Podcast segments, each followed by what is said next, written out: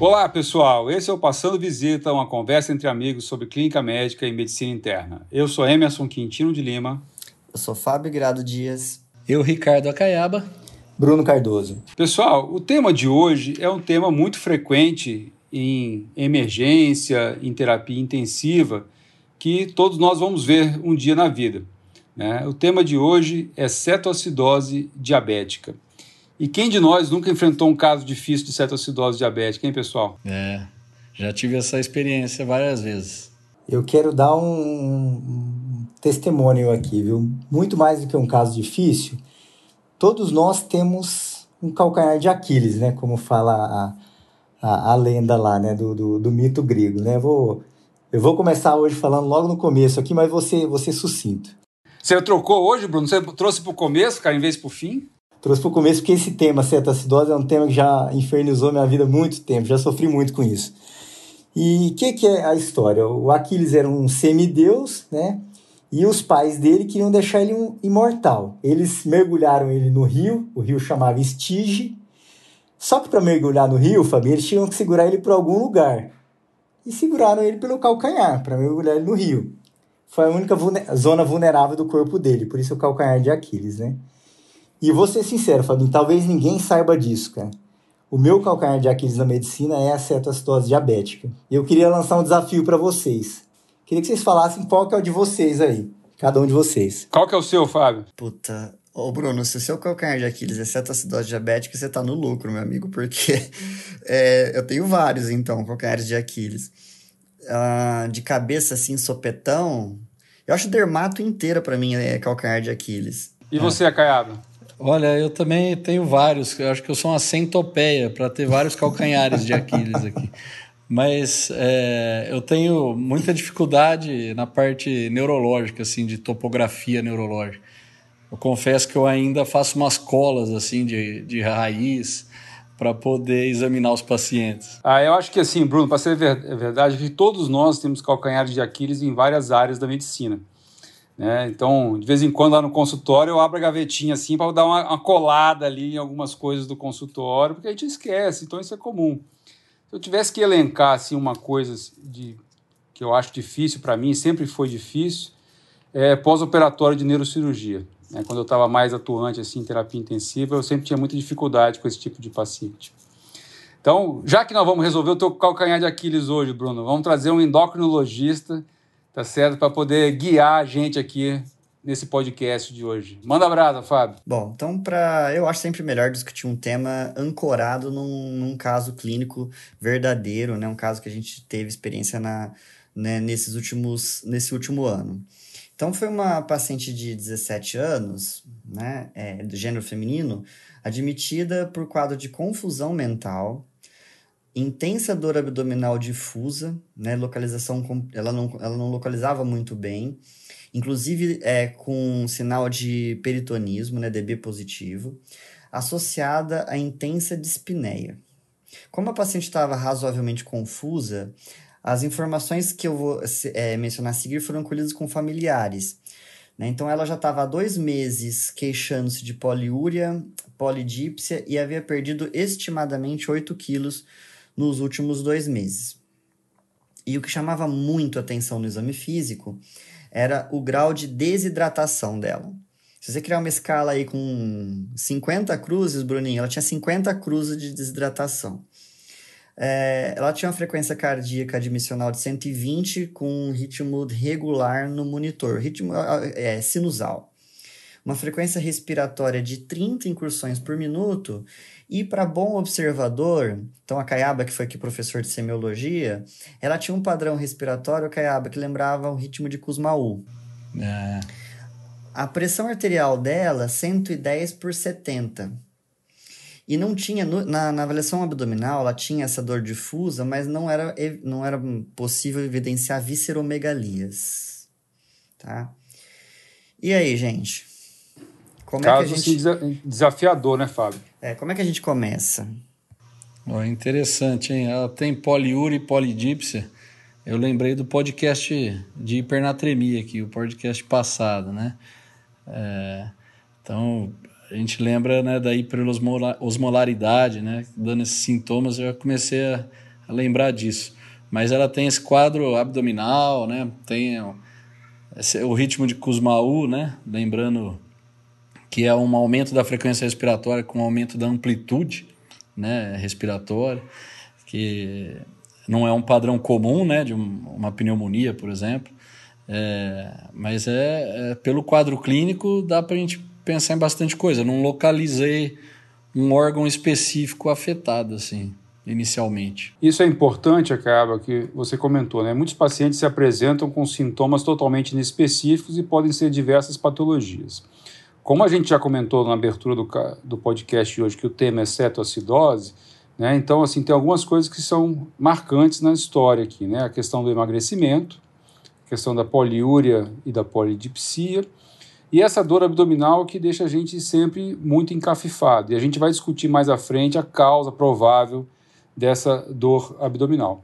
Fábio, já que a gente já deu de cara já o diagnóstico, que é cetoacidose diabética, conduz para a gente esse caso em termos de como você abordaria essa paciente em termos de condução na emergência. Só outra coisinha que eu esqueci de mencionar aqui é a percepção de, do hálito cetônico, né? Que era bem forte, né? Engra, engraçado que essa paciente, algumas coisas de bastidores, ela foi admitida pelo quadro de dor abdominal na, na emergência da pessoa da cirurgia. E foi só o preceptor mais experiente da cirurgia que depois é, sugeriu que fosse requisitada a avaliação do pessoal da clínica médica. Né? Porque se entrava, ele entrava no, na sala de consultório para avaliar a paciente e ele percebeu um hálito cetônico forte. Ô, Fábio, assim, bom que você tocou nesse negócio do hálito cetônico aqui, né, que talvez eu e o Bruno já temos mais rodagem na parte de doença renal crônica, né, é que é a questão do hálito urêmico. Né? Eu brinco que hálito urêmico é igual banheiro de rodoviária que não foi limpo, né? aquele cheiro horroroso. Né? Dá uma dica pro pessoal aí como é que identifica hálito cetônico, Fábio. É, tentando aqui alterar os sensórios, né, falando alguma coisa que eles vão sentir no olfato, seria o, o cheiro de maçã podre. Quem já não, quem já não passou um tempo em jejum, né? Então, não deu tempo de almoçar porque estava estudando, trabalhando, e já percebeu que o próprio hálito mudou né, para esse, esse cheiro que lembra maçã podre. Tá? Então, é isso que a gente chama de hálito cetônico. É, na avaliação, então, vou seguir aqui pelos exames para depois a gente comentar é, como foi feita a condução. Ô, Fábio, desculpa te interromper, mas é, é, só reforçando, quem já sentiu, é, é, como foi o caso aí do preceptor mais experiente, é muito marcante mesmo. Né? Isso chama muita atenção. Você sente e você tem que pensar em cetoacidose. É muito, isso é muito importante para quem está ouvindo e não teve ainda a oportunidade de, de ver um paciente assim. É, depois que vê o primeiro, o segundo, vai, vai sempre lembrar disso. Não é uma coisa só de, de prova, não, de livro, para você marcar lá hálito cetônico. Isso na prática ajuda, sim. São, são, são coisas sui generis, né? Que nós vemos uma vez na vida e nunca mais esquecemos. Te marca para sempre, né, Carlinhos? Hálito cetônico, realmente. Quem conduziu uma cetoacidose não esquece mais. Bom, na avaliação inicial, o paciente estava desidratado, a gente vai falar da conduta mais para frente, mas deixa eu mencionar aqui alguns exames que depois ajudaram a fazer o diagnóstico da cetoacidose. Então, todo paciente grave em sala de emergência, eu acho que um, se a gente pegar um kit simples de exames complementares, né, nós vamos incluir hemograma, eletrólito simples, sódio, potássio, glicemia, creatinina, né? Então, e, e a, a gaso, né? Normalmente a gente pede para pacientes graves com hipótese de hipoxemia ou suspeita de hipercapnia, ou se você já desconfiar que o paciente possa estar acidótico. Então, acho que pelo quadro clínico aqui, né, se a gente for pegar paciente com perda ponderal nos últimos dois meses, jovem, que não tem comorbidades, que ela chega com extremamente desidratada, dor abdominal, ela está te dando várias dicas que ela possa estar tendo uma primo descompensação do diabetes tipo 1 com cetoacidose. Então, acho que aqui no escopo de exames já poderia ser pedido a gasometria é, a gente acha que aqui, como não há hipótese de hipoxemia, poderia ser até venosa. Então, hemograma. Ela tinha leucocitose, ela tinha 18 mil leucócitos, com um predomínio de segmentados discretos, 56%. Plaquetas e série vermelha é, normal. Aliás, detalhe, a série vermelha estava ela tava um pouco hemoconcentrada, né? Então ela estava com 44% de hematócrito. Ah, o exame de urina 1 é, não tinha sinais de leucocitúria, só que tinha, ela tinha três cruzes pra, de glicose e duas cruzes de corpos cetônicos. A glicemia plasmática 280, com um sódio de 144, potássio 3.2, creatinina 1.4, né? E o pessoal acho que pediu exames mais amplos pensando no, no SOFA, né, em pacientes, diagnóstico de pacientes sépticos, e pediu bilirrubinas totais que estavam normais. E a gasometria, por fim, é pH de 7,15, era uma gaso arterial que acabou sendo colhida, PO2 de 80, PCO2 de 17, bicarbonato de 6 e ela saturava em ar ambiente 94%. Né? Ainda que estivesse com. Ela estava com padrão de Kussmaul, aparentemente espineica, mas saturava 94% em ar ambiente. Ô Fábio, o residente da clínica que foi ver esse caso aí, já que colheu um cloro para eventualmente calcular um anion gap aí, não? Depois acabou colhendo. Ó, o cloro veio de 102. Quanto que deu aí, Bruno? Faz a conta rápido para a gente aí. Ó, vamos lá. É, supondo que a albumina está normal, nós não temos o valor, então estou supondo que está normal. O anion gap deu 36. Vamos pegar um valor de referência de 8 mais ou menos 2? Então, o anion gap 36 extremamente elevado, um anion gap bem elevado. Então, estamos diante aqui de uma paciente com acidose metabólica com anion gap aumentado. Você lembra de cabeça aí, Acaba, o que, que dá cetoacidose, ou melhor, que dá acidose com anion gap aumentado, não? Além de cetoacidose? É, tem, é, então, para começar, a cetoacidose mesmo, tanto diabética quanto por outras causas, né? Lembrando que existe cetoacidose por outras causas, não só pelo diabetes, né, alcoólica ou o próprio jejum prolongado. Mas a acidose lática, né, também é, pode cursar sim.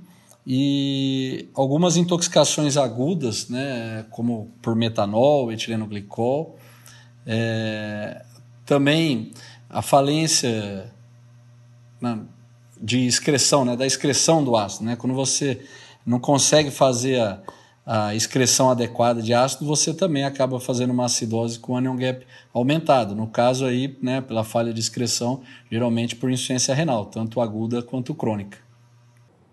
É isso aí, bem lembrado. Né? E aí, Fábio, o que, que você conta pra gente? Bom, então seguindo, mas antes só reforçar, porque isso que o Acaba falou, gente, principalmente para os médicos plantonistas de emergência, isso é, é de suma importância, né? Quando vocês não souberem que, é, o diagnóstico de um paciente que se apresente com acidose metabólica na sala de emergência, calculem o anion gap. Se o anion gap for aumentado, vocês restringirão suas hipóteses diagnósticas a seis grupos, tá? que são esses que o Acaba mencionou. Cetoacidoses, plural, porque a gente tem também a alcoólica, e agora né, o vedete do momento induzida por inibidor da SGLT2. A gente tem a acidose lática, e a, insuficiência renal, né, principalmente paciente crônico, e três intoxicações, né? Então, a etileno metanol e salicilato, certo? Então, essas são as causas de acidose metabólica com aumentado. É nisso que vocês têm que pensar na sala de emergência quando se depararem com é, esse, é, pacientes com esse distúrbio gasométrico com anion gap acima de 12. É bom lembrar isso, Fábio, né? Porque são as causas mais comuns mesmo de acidose metabólica com anion gap aumentado.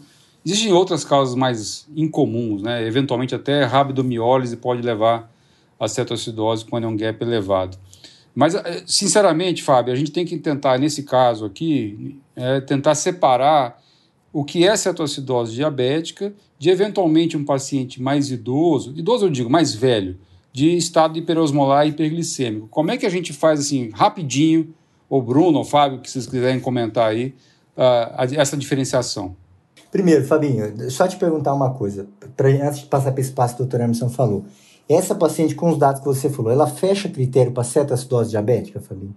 Critérios Isso, vamos lá, laboratoriais? Fábio. Então, olha, olha só, eu vou falar os três critérios de diagnóstico que vocês vão encontrar na literatura, só que eu acho que nós teríamos que enquadrar quatro é, critérios para fazer diagnóstico de cetoacidose, né? E eu vou falar por quê. Então, os três que vocês vão encontrar, independente de fonte bibliográfica. Glicemia tem que estar maior que 250. A dela era 280. 280. O pH tem que estar menor ou igual a 7,3. 7,15 dela, Felipe. Ah, e você tem que ter evidência de cetogênese, né? Então, ou uma cetonúria fortemente positiva, ou, se você dispuser, a, a dosagem da cetonemia. Ela tinha E aqui abrir um corpos parênteses. cetônicos, duas cruzes na urina. Então, é, duas cruzes até não é fortemente positivo, viu, Bruninho? Então, porque a gente tem que ter pelo menos três cruzes. Ah, é claro que aqui é óbvio que o diagnóstico dela era esse, mas ah, só uma explicação do que, que são corpos cetônicos e cetonemia. Os corpos cetônicos dosados na urina, é, pela reação do nitroprusiato, é que gente, o que se está dosando ali é o acetoacetato. Nós temos três cetoânions produzidos, né, é fruto da lipólise é, de triglicérides. A acetona, que é o que é volátil e dá o cheiro de maçã podre, o acetoacetato e o beta-hidroxibutirato, que é o principal cetoânion. A, o acetoacetato é dosado exame, que é, é o que é dosado na urina. E o beta-hidroxibutirato é o que a gente dosa com uma gotinha de sangue, porque hoje já tem aquelas fitinhas reagentes para análise de cetonemia. Então, quem trabalhar em um hospital que disponha dessas fitinhas, se vier maior que um e meio, tá? É, fecha critério para cetogênese. É, e é interessante comentar aqui o seguinte, porque acetoacetato e beta-hidroxibutirato, eles se convertem como uma reação de equilíbrio. E num cenário de a, acidose mais pronunciada, de hipóxia, de aumento de tônus adrenérgico, o equilíbrio se desloca mais para o beta-hidroxibutirato. Qual que é a relevância de saber isso, Bruninho? No, quando o paciente chega bem descompensado, ele tem muito mais beta-hidroxibutirato do que acetoacetato. Então, às vezes, a cetonúria não está tão alta. Mas aí você começa a tratar o paciente, começa a melhorar a volemia, diminui o tônus adrenérgico, começa a corrigir a acidose. O que, que começa a acontecer, Bruninho?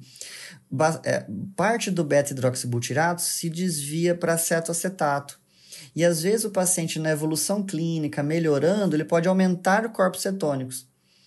Por isso que ninguém usa né, seriar exame de urina para monitorar corpos cetônicos como parâmetro de melhora. Né? Então isso é interessante. E o quarto critério que eu queria adicionar aqui, então eu falei, ó, glicemia maior que 250, pH menor que 7,3 e evidência de cetogênese, né? Então, cetonúria fortemente positiva ou cetonomia aumentada. Mas eu gostaria de acrescentar aqui exclusão daquelas outras causas de acidose metabólica com o gap aumentado que a Caba mencionou. Porque esses, esses critérios são sensíveis, mas são pouco específicos.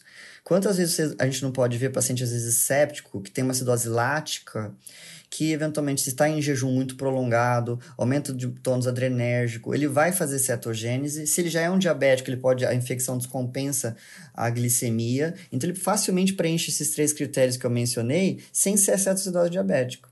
Ô, Fábio, eu queria salientar que você comentou glicemia maior que 250. A gente vê paciente no dia a dia, no consultório, com 300, 300 e pouco de, de glicemia, né?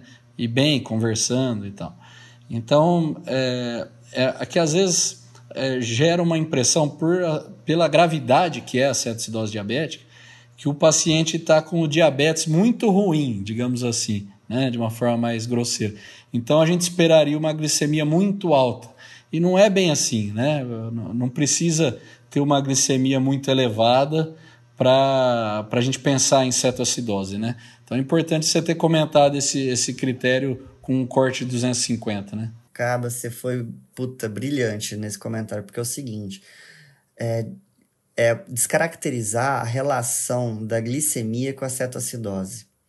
Então, a cetoacidose, se a gente, para não me estender tanto aqui, a fisiopatologia dela está vinculado à diminuição do tônus de insulina, então a, hipoinsulinemia, ou eventualmente até o aumento de, desproporcional dos hormônios contrarreguladores da insulina.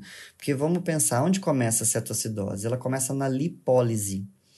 Então, seja porque você aumentou demais tônus adrenérgico num paciente já hipo, com, com hipoinsulinemia, no caso se for um tipo 2, que é um cenário menos comum, ou um paciente que, tá, que é diabético tipo 1, que não tem produção de insulina.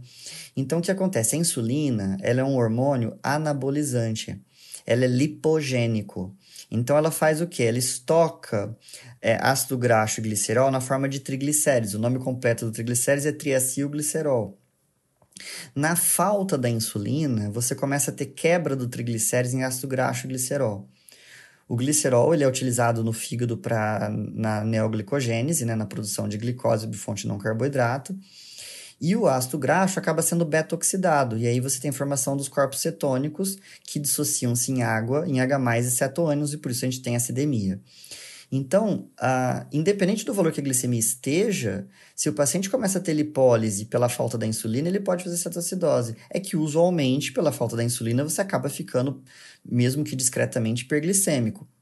Tá? E isso, isso difere, só para assim, do estado hiperosmolar hiperglicêmico, não é, Bruninho? Não, Fábio, uh, o Bruno vai comentar aqui talvez os critérios de estado hiperosmolar hiperglicêmico, mas eu queria só reforçar um, um, ponto que você comentou aí, baseado na pergunta do Acaiaba. Diabético tipo 2 faz cetoacidose diabética, Fábio? Então, diabético tipo 2 pode fazer. É, Para um diabético tipo 2 fazer cetoacidose, é claro que ele deve ser um, um, paciente que esteja numa fase já da evolução do diabetes, em que ele já não tem uma produção de insulina tão alta, então, é, predomina muito a hipoinsulinemia a despeito de, de repente, resistência insulínica. E ele tem algum fator de gatilho em que você tem um, um pico desproporcional de algum dos quatro contrarreguladores, né? Só para a gente lembrar aqui. GH, cortisol, é, catecolaminas, principalmente, e glucagon. Agora, veja, o diabético tipo 2, Emerson, eles é, que tem uma produção basal de insulina, ainda que insuficiente para se manter normoglicêmico, mas suficiente para inibir lipólise, ele não faz cetoacidose, ele acaba fazendo estado hiperosmolar hiperglicêmico. Ô Bruno, então, já entrando nesse critério aí, dá uma, uma pita, um pitaco para a gente aí de estado hiperosmolar. Bem, vamos fazer um bate-bola aqui? Você fala de cetoacidose, eu falo de estado hiperosmolar hiperglicêmico, eu vou falando o tópico, a gente vai falando o que diferencia. Fabinho, glicemia, cetoacidose. O que, que eu espero da glicemia? Coisa rápida, Fabinho. Duas palavras. Maior que 250. Estado hiperosmolar. Mais alta, maior que 600. É. pH, Fabinho, cetoacidose. pH menor que 7,3, por definição. Estado hiperosmolar, eu posso ter acidose, mas geralmente são acidoses mais leves. Eu espero um pH um pouco acima de 7,3. Bicarbonato, Fabinho, o que, que eu espero na cetoacidose? Menor que 18, Bruninho, pelo menos estado hiperosmolar maior do que 15, podendo ser maior que 18. Cetonúria, Fabinho, você tocou lá no assunto. Cetoacidose. Positiva. Muito positiva. Acima de 3 cruzes quando é, na urina, né? É, estado hiperosmolar, geralmente, ela é negativa. Pode ser fracamente positiva, mas pode ser negativa também. Cetonemia, acho que é a mesma coisa, né, Fabinho? Uhum. Segue o mesmo raciocínio. Exato. Agora, vamos lá, Fabinho. Osmolaridade que, que você espera da osmolaridade na cetoacidose, Fabi? Na cetoacidose, a osmolaridade é muito variável, Bruninho. Não, porque assim, ela, é, ela é muito variável, né, em função da, da, da, oscilação dos níveis de sódio, que depois a gente vai conversar, diante da contração volêmica, né, mas ela é variável. Pode estar hiperosmolar, na, se a gente usar a fórmula da osmolaridade efetiva, né, do vezes o sódio, é, mais a glicose sobre 18, agora ela pode estar baixa no primeiro momento, né. E esse é o marco do estado hiperosmolar, né, família? A osmolaridade pelo menos acima de 320. A osmolaridade efetiva, como você falou, que é a, o sódio e a glicose, né? Anion gap, Fabinho, lá do começo. O anion... Cetoacidose. Aí é aumentado. Esse aí é um marco. No estado hiperosmolar, geralmente, ele está dentro do normal, mas pode estar tá aumentado, não é um marco. E uma outra coisa muito importante é o nível de consciência. O que, que eu espero na cetoacidose, Fabinho? O paciente pode estar desde alerta até um estado de obnubilação. É raro a gente pegar coma.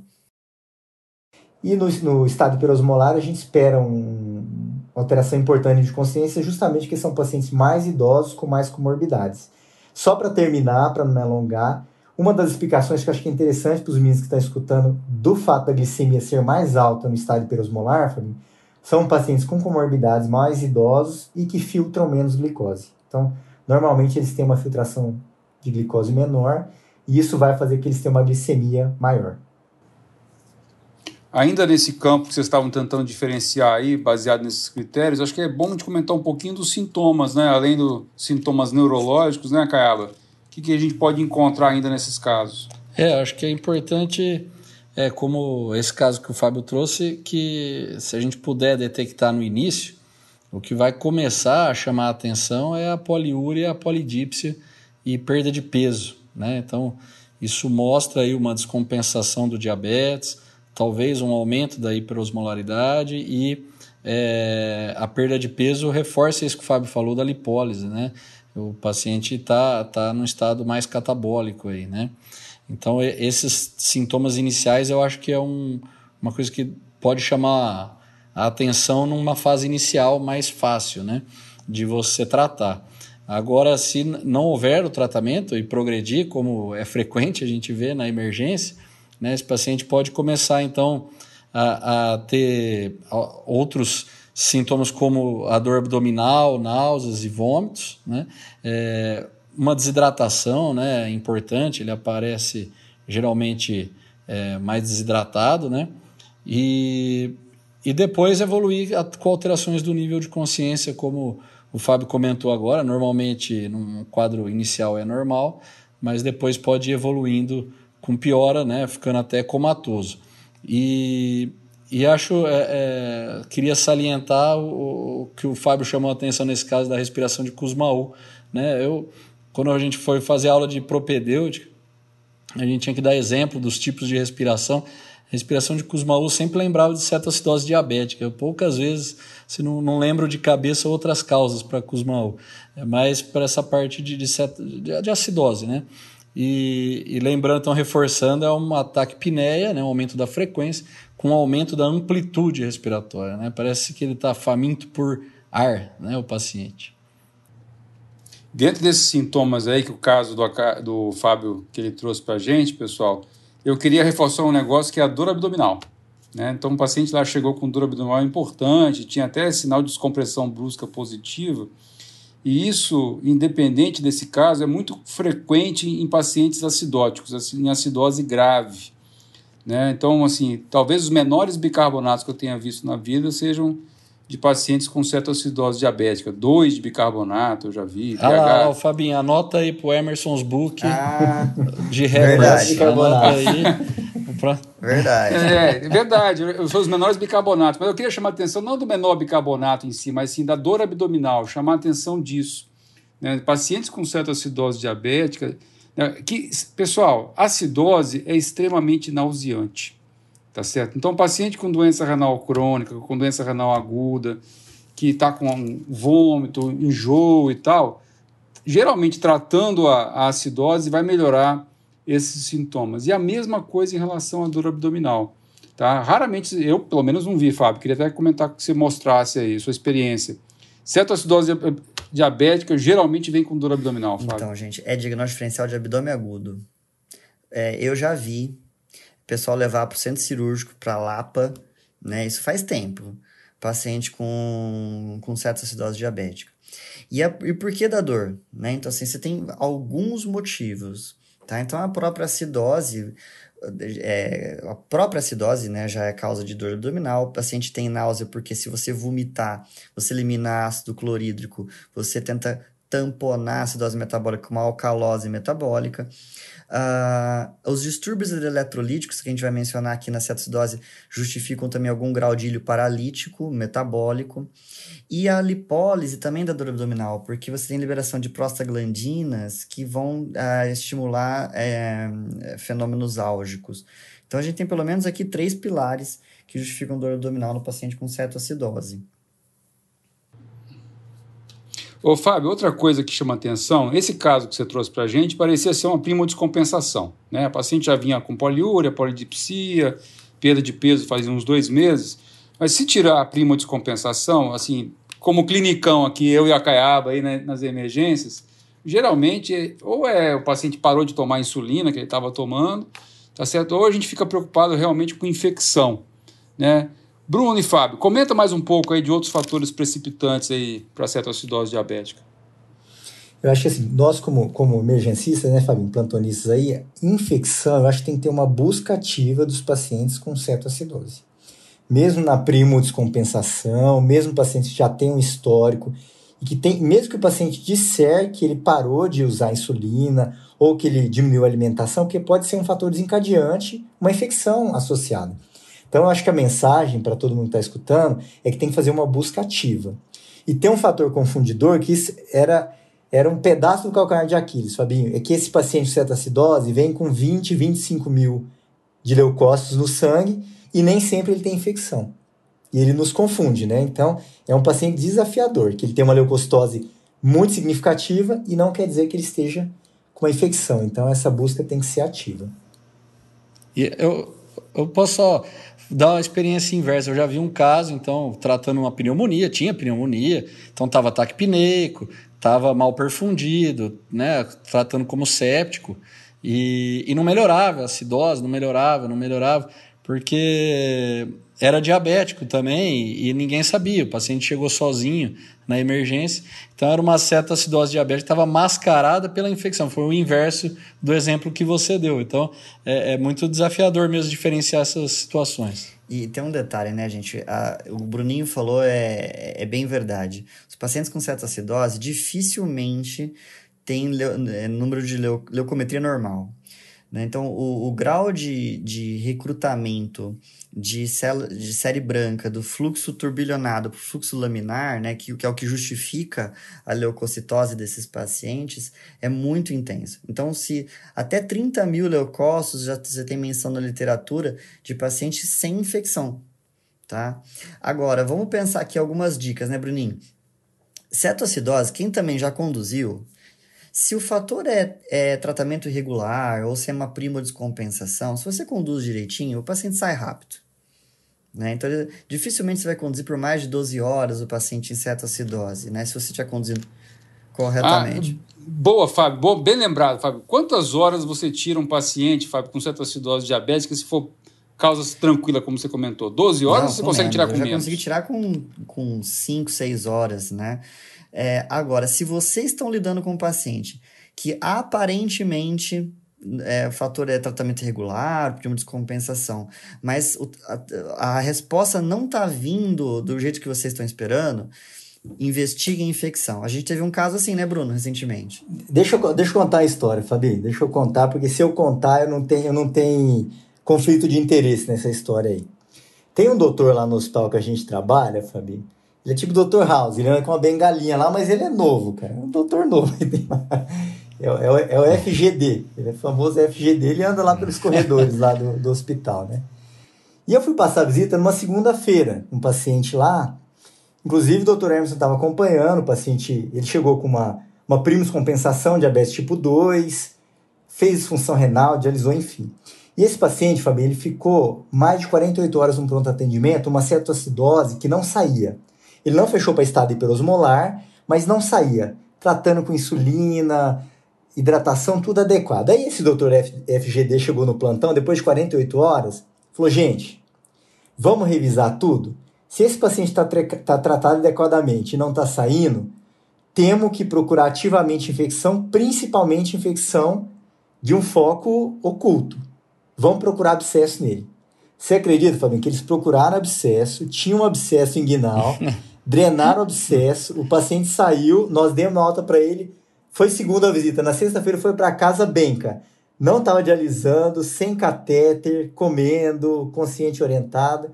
Então, assim, esse caso serviu de lição, viu, Fabinho? Esse caso aí foi um caso. Aqui vai a dica do dia. Doutor FGD, se identifique aí, doutor FGD. Ó. ó, quem tá ouvindo, o Bruninho é suspeito, porque ele é meu amigo tá? Então, assim, não é tudo isso. Mas é verdade, nesse caso, é que é recente, né? Então, eu cheguei no plantão com os meninos e tá, eles tavam, passaram a história, né? Então, o paciente que era bastante obeso, já começa aí, né? Você já, já faixa etária, obeso, tipo 2, você tá imaginando que é tipo 2, mas ele fez cetoacidose. Né? Então, tava lá, tinha critérios claros de, de cetoacidose diabética, não tinha outra causa de acidose metabólica no HEP aumentado, e eu coloquei para eles assim, gente, a gente tem que virar esse cara do avesso e achar algum foco infeccioso. E algum foco, eventualmente, não clássico, né? Porque infecção do trato geniturinário vocês teriam feito o diagnóstico já, pneumonia também, né? Então, assim, e foi aí que a gente achou um abscesso, eu só não lembro, abscesso era abdominal, né, Bruno? Era inguinal, região inguinal, Fabinho. É, inguinal esquerda. Um abscesso inguinal difícil de avaliação porque ele era muito obeso. Ele estava muito, muito obeso. ele estava muito rebaixado. Bom, mas já que a gente falou aqui, então, essa é um, uma situação em que a etiologia da cetoacidose depende de um nível um pouco mais baixo de produção de insulina e, uma, e um tônus de contrarreguladores muito aumentado. Existem outras patologias que isso também acontece. Você lembra, Caiaba, algumas patologias que você tem aumento dos hormônios contrarreguladores e que pode precipitar a cetoacidose? Ah, tem várias situações assim que, que geram um estresse metabólico aí, né? Então, é importante diagnóstico diferencial aí com a dor abdominal da própria cetoacidose, são os casos de pancreatite, colecistite, né, apendicite que tem é, associado aí às vezes infecção, né, a pancreatite nem sempre. É, alguns casos, por exemplo, isquemia mesentérica, então algumas alterações isquêmicas vasculares, né, o próprio infarto agudo do miocárdio e, e acidente vascular cerebral. Né, algumas medicações também é, podem interferir nisso é, como por exemplo corticosteroides, a fenitoína, alguns antirretrovirais. E também, é, é, lembrando na, na, classe de drogas aí, mas aí listas, a cocaína, né? A gente é, às vezes fica inibido né, de questionar para familiar, mas você imagina um adolescente, né? É, chegando com quadro de cetoacidose, é, às vezes a família não sabe, ele pode ser usuário e a gente fica às vezes se perguntando do motivo da descompensação, né? É, então, gestação também pode contribuir com isso, alguns procedimentos cirúrgicos, né, principalmente se tiver um porte maior e trauma, né? Trauma também pode gerar esse estresse que aumenta esses hormônios contrarreguladores da insulina, né? Muito bem. Muito bem, Cabo. Acaba lembrou muito bem. É, cocaína eu já tive pro... já a gente já teve problema, porque isso que acaba falou mesmo, o paciente não conta de cara, né? Não chega falando. Ele normalmente omite. Ô Bruninho, e Bruninho Emerson, que que assim, eu falei, lógico que eu falei aqui dos exames que a gente que acabaram sendo solicitados esse paciente, mas vamos lembrar aqui pro pro nosso ouvinte que está lá na sala de emergência, é, a gente precisa de exame muito elaborado para cetoacidose, para fazer diagnóstico? Acho que, Fábio, além da glicemia, né, dos critérios que você contou, da glicemia, da cetonemia ou cetonúria, né, que for muito forte, é a questão da, da própria acidose, como o tema já abrimos. Né? Então, assim, tem que precisa ter uma gasometria. Eu só discordo aí, Fábio, eu não teria colhido gasometria arterial nesse caso lá, eu teria colhido gasometria venosa. Já que a intenção é ver pH e, e bicarbonato, a comparação entre arterial e venosa para esses dois itens é praticamente desprezível, principalmente em relação ao pH. Então eu colheria a gasometria venosa em relação ao pH. Não sei o que o Bruno pensa sobre isso.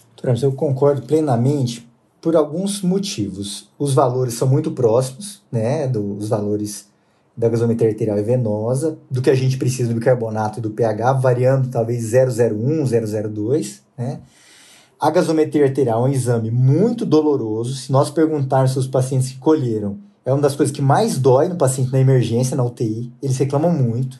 Então, vou, então eu vou dizer para você, Bruno, eu já, eu já, tive embolia pulmonar, como já foi comentado aqui, já colheram gasometria arterial em mim. Dói pra caramba, cara. Então, assim, acho que é um exame que tem que ter uma indicação muito precisa.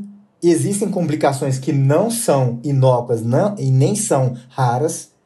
Temos complicações frequentemente de é, hematomas, sangramentos, pseudoaneurismas que a gente faz. Isso é bem frequente. Então, assim, eu acho que faz todo sentido colher gasometria venosa para acompanhamento, porque essa gasometria vai ter que ser seriada e nos primeiros, nas primeiras horas, talvez no primeiro dia, alguns pacientes você tem que colher gasometria de horário a cada duas horas, depois vai se passando. Então, assim, concordo plenamente. Só que eu faço uma, uma ressalva. Vou contar um caso aqui que não foi um desfecho bom, mas eu vou contar para a gente aprender para melhorar.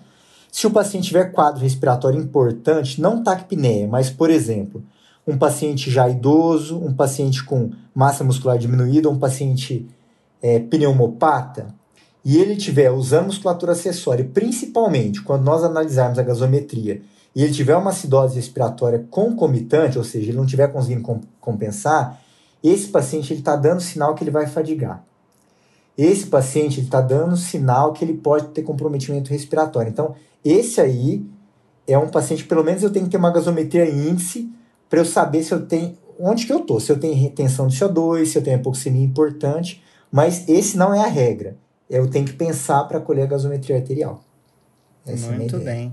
Ó, só para, eu acho que acaba também entra aqui junto comigo, os quatro concordam que se não for esse cenário que o Bruno tá desenhando, é, a gasometria é melhor que seja venosa, né? Faz muito pouca diferença, né, gente? É. Esse caso aí, Fábio, eu até fiquei com uma pulga atrás na orelha, viu, Hermes? Porque na, na oximetria, na, é, na gaso mesmo arterial dela, né? Que viu 94% de saturação, né? E ela chegou ali referindo uma dispneia e estava é, taquipneica com padrão respiratório, é, que às vezes ali na hora você fica preocupado.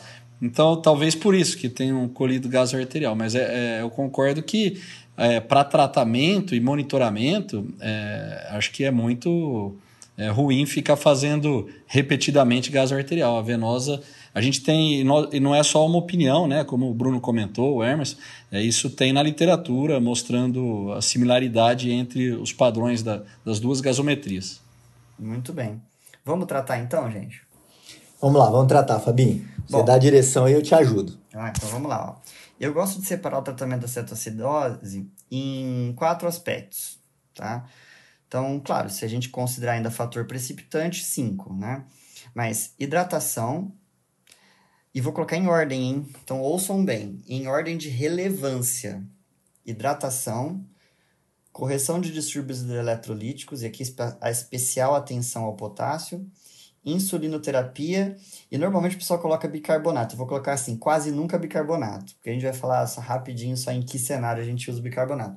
Bruninho, você que é o rei Ó, da hidratação. Posso começar pela hidratação? Vai lá. Vamos lá, Fabinho. Ó, hidratação, Fabinho. Acho que esse paciente aí, ó, eu acho legal quando as pessoas estão escutando e a gente percebe que começa a somar os conhecimentos, né? Podcast passado, desidratação, hipovolemia, diferença. Essa, essa paciente sua Fabinho provavelmente estava hipovolêmica, cara, né? Além de desidratada. Ela tinha um sódio provavelmente normal, né? Mas ela estava hipovolêmica. Então, qual que é o primeiro passo, Fabinho? Repor a volemia dessa paciente. Se eu não me engano, ela tinha quatro cruzes de desidratação lá no exame físico. Ela tinha todas. Que a Cabinha falou. Todas possíveis. 50 cruzes, 50 né? 50 cruzes.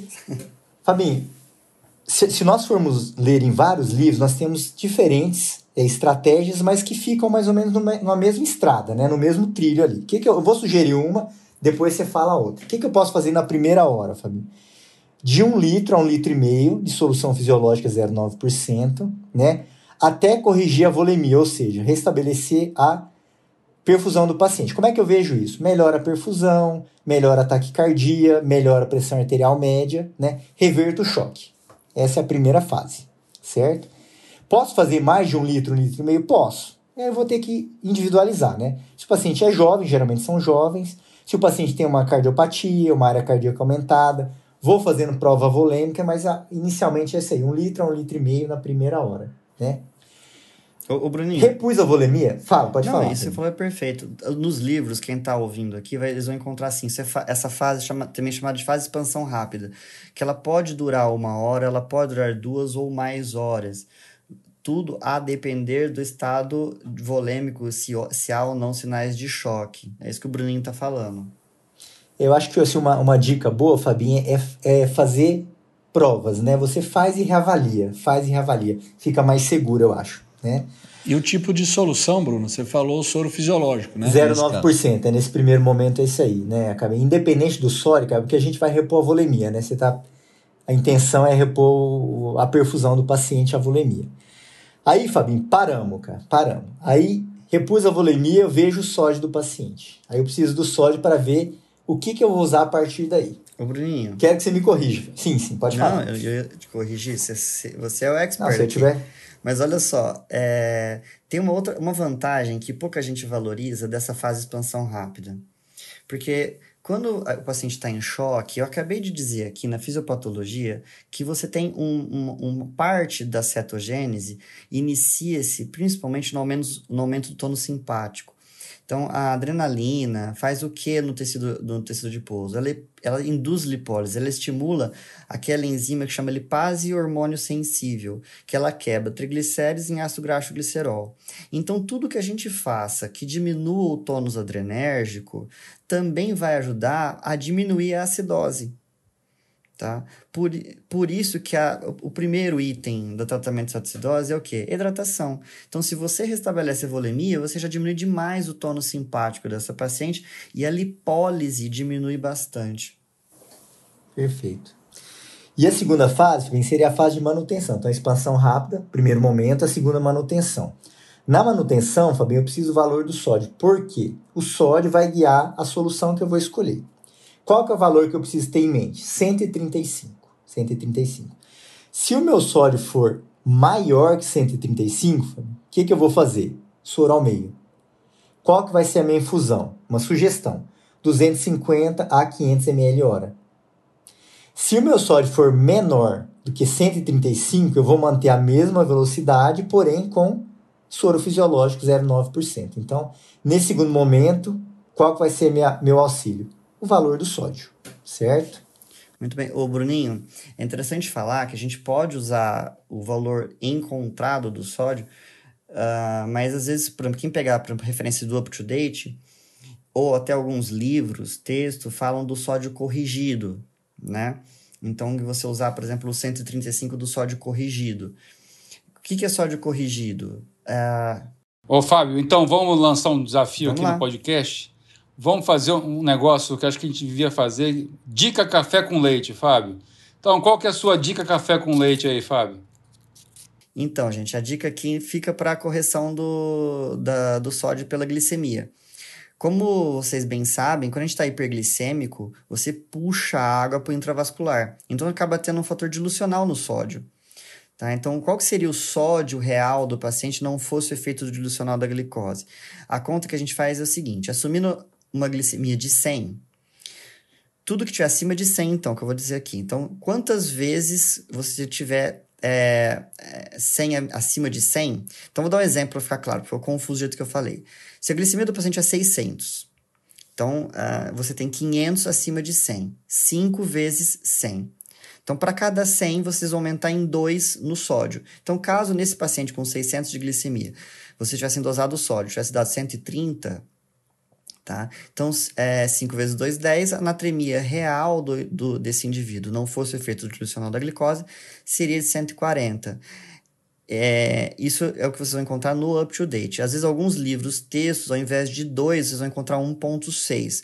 Eu sempre prefiro seguir a referência do up-to-date, que no caso, o up-to-date, a referência deles é a American Diabetes Association. Ô, Fábio, quer dizer então, para cada 100 miligramas de glicose que aumenta a nível, acima de 100, a gente soma 2 ou 1,6, a depender da referência. É isso, Fábio? Exatamente. Perfeito. Beleza. Vai em frente agora no tratamento aí, pessoal.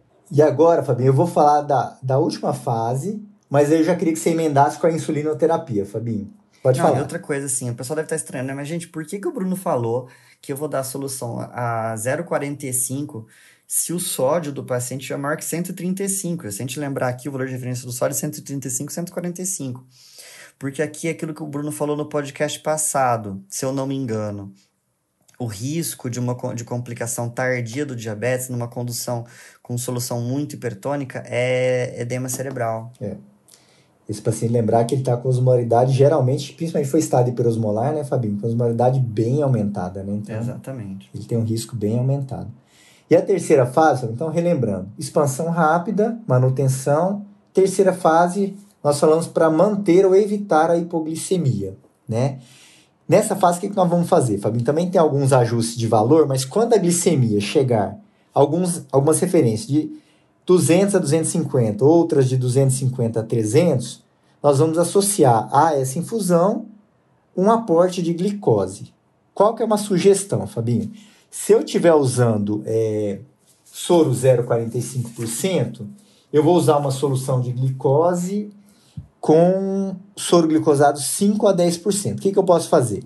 Usar um litro de soro glicosado com 22 ml de NaCl, que vai dar uma concentração de 77 mEq por litro, para dar um soro ao meio, né? Pô, é, essa, é a, essa é a sugestão. Aí, Fabinho, agora o que, que eu queria? Vamos encaixar isso aí na insulinoterapia agora. Então, olha só, Bruninho, boa, essa é bem legal isso que você falou.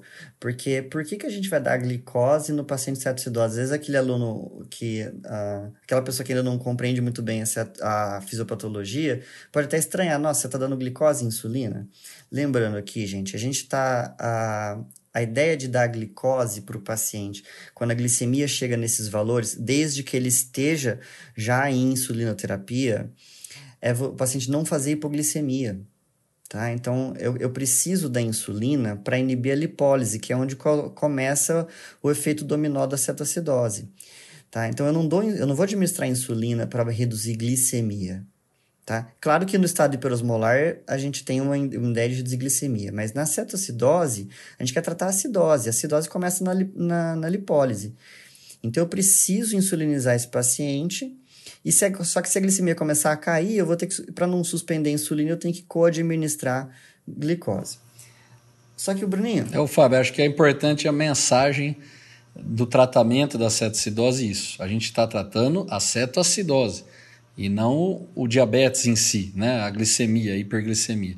Isso é uma mensagem muito importante porque é o, o comum de quem está começando é confundir com né? tipo uma complicação do diabetes, é, pensando em que o importante, fundamental é baixar a glicemia. Então é uma mensagem que acho que é, queria salientar. E o Bruninho, você vai lembrar que eu coloquei no segundo item ali, depois da hidratação, correção de distúrbios hidratolíticos, né? Porque o, quem, por que, que o Bruninho acha a cetoacidose e o de Aquiles dele? Porque, gente, a, o, o chance de heterogenia durante o tratamento é muito alta. Então, hipoglicemia que a gente acabou de mencionar, edema cerebral mais tardio. Agora, uma clássica causa de parada em AESP na condução de pacientes com cetoacidose é hipocalemia. O valor da calemia do paciente que vocês dosarem é falsa, tá? Então, Lembrem-se disso. Pacientes com acidose já tendem a depletar o intracelular de potássio, tá? Por um próprio mecanismo tampão celular. Então, você está jogando potássio para fora para tentar reabsorver H+. O paciente em cetoacidose tem uma, uma, uma, complicação adicional, que é o fato de que, é, por conta da cetonúria, ele vai começar a ter aumento de... a caliurese dele aumenta também. Então, ele, é um paciente espoliado de eletrólitos tá? Principalmente alguns cátions, dentre eles o potássio. Então, quando vocês veem lá o potássio de 5, 4, a hora que vocês começarem a tratar esse paciente, esse, esse potássio despenca, corrige a acidose, você volta a ter trânsito do intravascular para o intracelular. Então, por isso que, é, mensagem aqui, se vocês forem gravar alguma dica de, de prescrição, gravem essa. Se o potássio do paciente de vocês estiver menor que 3,3, não prescrevam insulina. Tá? Até porque, Fábio, se você for administrar insulina com potássio baixo, né, a gente vai jogar o potássio para dentro da célula. Tá certo? Então, e aí você vai diminuir ainda mais o potássio. Qualquer hora a gente faz um podcast aí de, de hipercalemia, a gente vai até comentar isso um pouco mais. Perfeito. Então, assim, gente, se o potássio é menor que 3,3, só hidratem o paciente e reponham esse potássio. Como é que a gente pode repor? Na literatura a gente tem o quê? 20 a 30 mEx para cada litro de soro fisiológico que você vai correr em uma hora. Se você já estiver na fase de manutenção que o Bruninho colocou, em que você vai passar uma, um, um volume menor por hora, 250, 500 ml, e aqui a sugestão é que vocês põem em bomba de infusão, tá? É, você pode repor esses mesmos 20 a 30 ml por litro. Cuidado que normalmente em gente coloca 500 ml, então a gente vai colocar aqui metade desse. Então é, é uma ampola, uma ampola e meia. Se o potássio é maior que 3,3, vocês têm sinal verde para iniciar a insulinoterapia. Só que, se ele tiver menor que 5,2, então se ele está nesse range, né, entre 3,3 e 5,2, vocês podem começar a insulina, mas a gente tem que repor potássio. Porque, como eu disse, ele vai cair tá? Ô Fábio, eu queria só, baseado nesses dois tópicos que você e o Bruno comentaram, para tratar a cetoacidose diabética, nós vamos precisar de uma certa estrutura hospitalar, estrutura de atenção médica, né? Que nós vamos precisar de exame meio rápido, né, ah, né, Fábio? Sim, porque, gente, ó, a periodicidade que vocês vão ter que fazer exame é esses eletrólitos de gás a cada duas horas, pelo menos tá? Glicemia a gente vai, faz de hora em hora e a gente faz destro. Então não dá para conduzir cetoacidose em UPA, tá? Então sinto muito, vocês vão ter quem está na, nas, nas UBSs vai ter que vocês vão ter que encaminhar esse paciente para um centro de referência que tem o um mínimo suporte laboratorial, tá? Não dá para conduzir cetoacidose sem dosar potássio, certo? E não é para administrar insulina sem dosar potássio, tá? Então, às vezes o pessoal reclama que às vezes alguns plantonistas de serviço médico de transporte é, ficam exigindo que eles, ah, você já deu insulina antes de encaminhar? Não encaminhe, não, não façam isso, não administrem insulina sem dosar potássio. Vocês só não, repo, não farão reposição de potássio se ele tiver maior que 5,2. Então, nesse caso, você vai entrar com a insulina e você vai monitorar o potássio ali duas horas. Lembra, é dinâmico. Então, se na primeira avaliação o potássio estava entre 3,3 e 5,2, você começa a insulina repondo o potássio. Dali duas horas, dosou de novo, caiu para baixo de 3,3, vão ter que suspender a bomba de insulina e repor potássio. No caso aqui da nossa paciente, estava 3,2, o que era um fator adicional de, de complicação, Bruninho, porque a gente não pôde iniciar a insulina precoce. Tá? A gente teve que só hidratar e corrigir potássio no primeiro momento. Porque você falou da, da insulina, a insulina a gente põe em bomba de infusão, tá? Então a gente, a gente pode montar essa bomba que fique claro, tem vários métodos, né, gente? O importante é qual que é a dose de tratamento.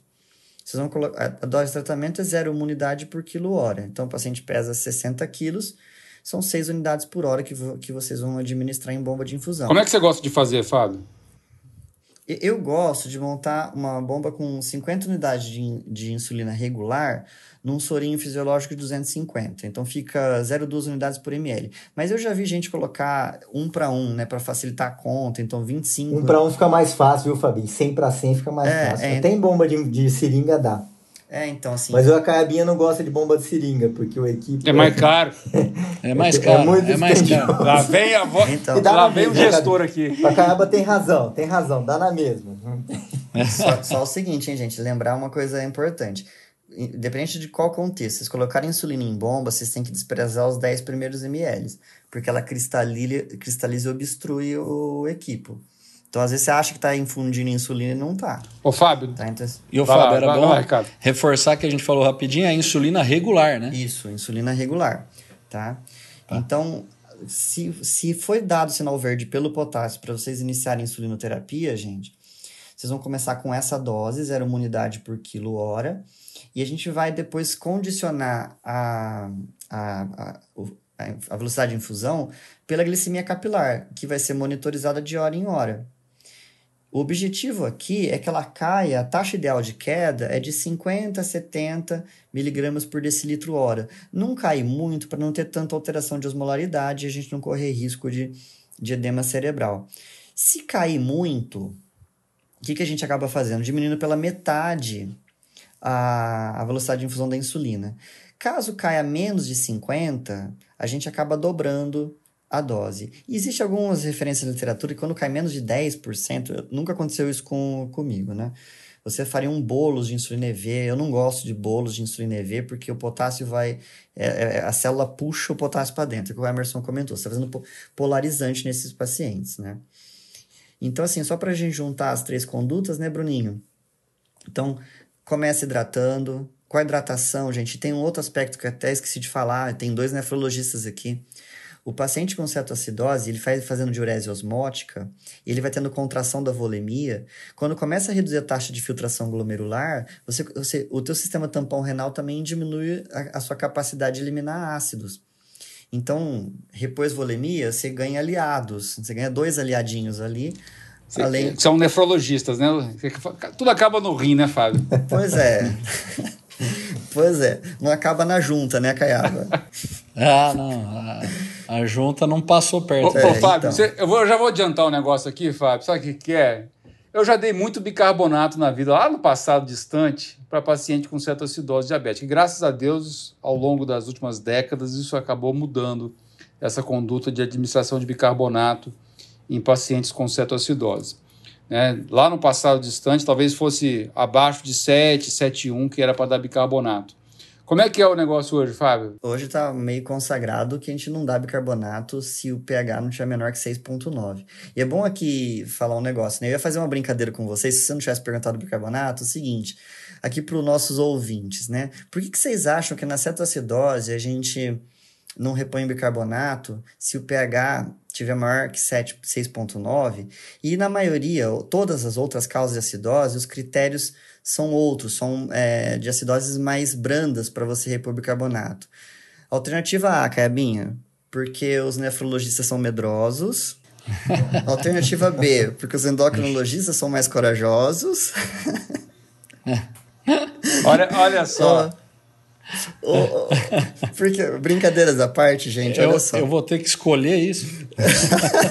Se você falar que nefrologista é medroso, Fábio, você vai te colocar num plantão com a gente, você vai ver como é que é, cara. não, não, não, nem me, nem me atrevo. Ó. Não, mas brincadeira à parte, gente, o que acontece? Vocês percebem que o critério não leva em conta o bicarbonato, a dosagem do bicarbonato, né? Que em, eventualmente em outras acidoses a gente considera.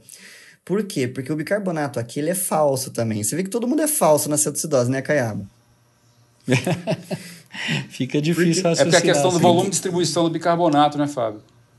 Pois é, exatamente. E, e que é o seguinte, né, gente? Vocês sempre veem nos livros de fisiologia que o sistema tampão renal é lento. E quem já conduziu cetoacidose já viu o paciente chegar lá com os bicarbonatos mais baixos, como o Emerson mencionou, bicarbonato de 2, 3, 4, e 6 horas depois o bicarbonato está 18, Bruninho. Se o sistema tampão renal é lento, como é que você justifica esse aumento rápido do bicarbonato? Então, assim, o, o, uh, um detalhe também é que o bicarbonato reage com alguns desses cetoânions, formando alguns sais. Então, você tem, por exemplo, acetoacetato com, com bicarbonato, se forma acetato de sódio. Né? Beta-hidroxibutirato com lactato, se forma butirato de sódio. E conforme você vai corrigindo a acidose, você tá tendo, você tem um desvio inverso, você vai re, é, formando novamente bicarbonato, por isso que ele acaba subindo. Então não foi, na verdade, o sistema tampão renal que fez subir o bicarbonato, foi a correção da acidose. E, o, e os critérios, só para esquecer de, de comentar, né, gente, cuidado, que num paciente com contração volêmica importante, como você tem na cetoacidose, quando vocês repõem bicarbonato, vocês corrigem esse, esse pH periférico, mas lembrando que quando ele rapidamente reage com, com íons H+, formando CO2. E esse CO2 se difunde mais rápido do que o próprio bicarbonato. Ele atravessa a barreira hematoencefálica e você mantém, às vezes, um pH licórico mais baixo, né? Então a gente tem isso como um fenômeno de acid... essa acidose licórica pode contribuir para a piora do status neurológico do paciente. E, e depois, tardiamente, levar uma alcalose paradoxal. Fabi, minha dúvida final, que os meninos ficam perguntando às vezes, falou, ó, posso dar comida, posso dar NPH, vamos mandar pro quarto, quanto que eu resolvo essa acidose, Fabinho? Então, Bruninho, eh, a gente tem os critérios de resolução, né? Então, são quatro critérios que você tem que ter para você poder liberar a dieta. Esse paciente até então estava em dieta zero. É, glicemia está menor que 200, e esse é o, é o, critério que eu menos obedeço, viu, Bruninho? Afinal, a gente não está tratando a glicemia. Macaiaba que reforçou, a gente está tratando a acidose. Então, o pH tem que estar acima de 7,30, o bicarbonato maior que 15, em algumas referências fala maior que 18, e normalização do anion gap. Se você tiver essas, três, essas quatro situações, você dá, libera a dieta para o paciente, deixa ele comer, administra a insulina, aí vai também, depende da referência, né? Uma quantidade de insulina regular e uma quantidade de insulina NPH. O que, que você gosta de então, fazer, Fábio? Eu gosto de fazer as duas. Eu gosto de fazer de 6 a 10 unidades de regular e 10 unidades de NPH. E, e com a bomba de insulina ainda ligada, viu, gente? Porque qual é a ideia aqui? Se eu desligo a bomba de insulina, insulina EV, a meia-vida dela é de menos de 5 minutos. Então eu desliguei, não tem mais insulina circulando. O paciente pode voltar a fazer lipólise. Então, quando eu faço regular no regular quando ela faz um pico mais rápido, eu vou ter um nível de insulinemia suficiente para não ter mais lipólise. Tá? E como ela dura menos tempo, depois vai ter a NPH que vai fazer pico mais tardio. Com isso, eu mantenho um nível de insulina mais longo para poder, é, com segurança, desligar uma, duas horas depois que o paciente se alimentou a bomba de insulina. Legal. É isso aí, pessoal. Eu queria que os nossos ouvintes pudessem estar vendo a gente aqui no, no Google Meeting gravando, porque, pessoal, o Bruno está tomando um vinhozinho ali, daqui está dando uma, uma, vontade de tomar esse vinho. Vocês não têm, vocês não têm noção, pessoal. E nesse podcast de cetoacidose diabética é praticamente proibitivo a gente falar de vinho. Mas olha, acho que foi muito enriquecedor essa, esse dia de gravação desse podcast, porque eu recordei um monte de assuntos que eu que são importantes na condução de pacientes graves, seja em emergência ou na própria terapia intensiva. Fábio, Ricardo e Bruno. Ó, eu vou me defender, hein? É suco de uva. vou me defender.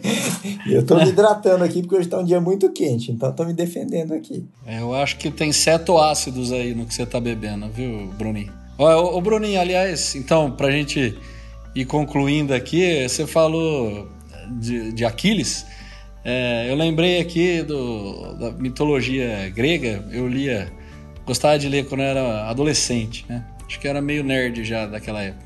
E aí é, eu lembro do Deus da Medicina.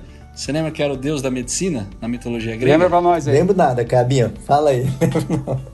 É, em grego era Asclepio, ou Esculápio em latim. Eu ia falar, ele mas... foi. Ô, oh, Fábio, passei na frente. Mas ele, ele é, é, nasceu de, do deus Apolo com uma mortal e depois ele foi criado por um centauro que ele ficou tão bom, tão bom, que ele começou a trazer os mortos é, para a vida novamente. E aí Zeus o matou com um raio para punir ele por estar tá quebrando com essa regra divina. Oh, hein? Bacana, Cabi, bacana, enriquecedor aí. É, é, existe uma competição, não sei se vocês separaram, desde o último podcast, de quem deixa a mensagem cultural mais relevante. Não sei, eu, você percebeu, Emerson? É, eu percebi, Fábio, mas vamos acabar com esse negócio hoje, pessoal, senão os nossos ouvintes não vão querer mais escutar o nosso podcast. Aliás, agradecer a todos, né, pelo, pelo feedback que a gente tem recebido. Né? Então, a, a... e que vocês continuem mandando sugestão.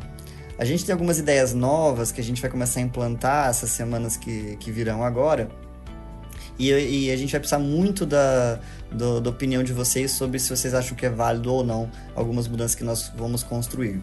Isso, Bom. então acompanhe nossas redes sociais aí para a gente ir divulgando essa, essas novas oportunidades aí que a gente está querendo implantar. Obrigado a todos aí. Obrigado a todos. Me despedindo. Uma boa noite a todos aí. Boa noite, pessoal. É isso aí, pessoal. Esse foi o Passando Visita, uma conversa entre amigos sobre clínica médica e medicina interna. Um abraço e até o próximo episódio.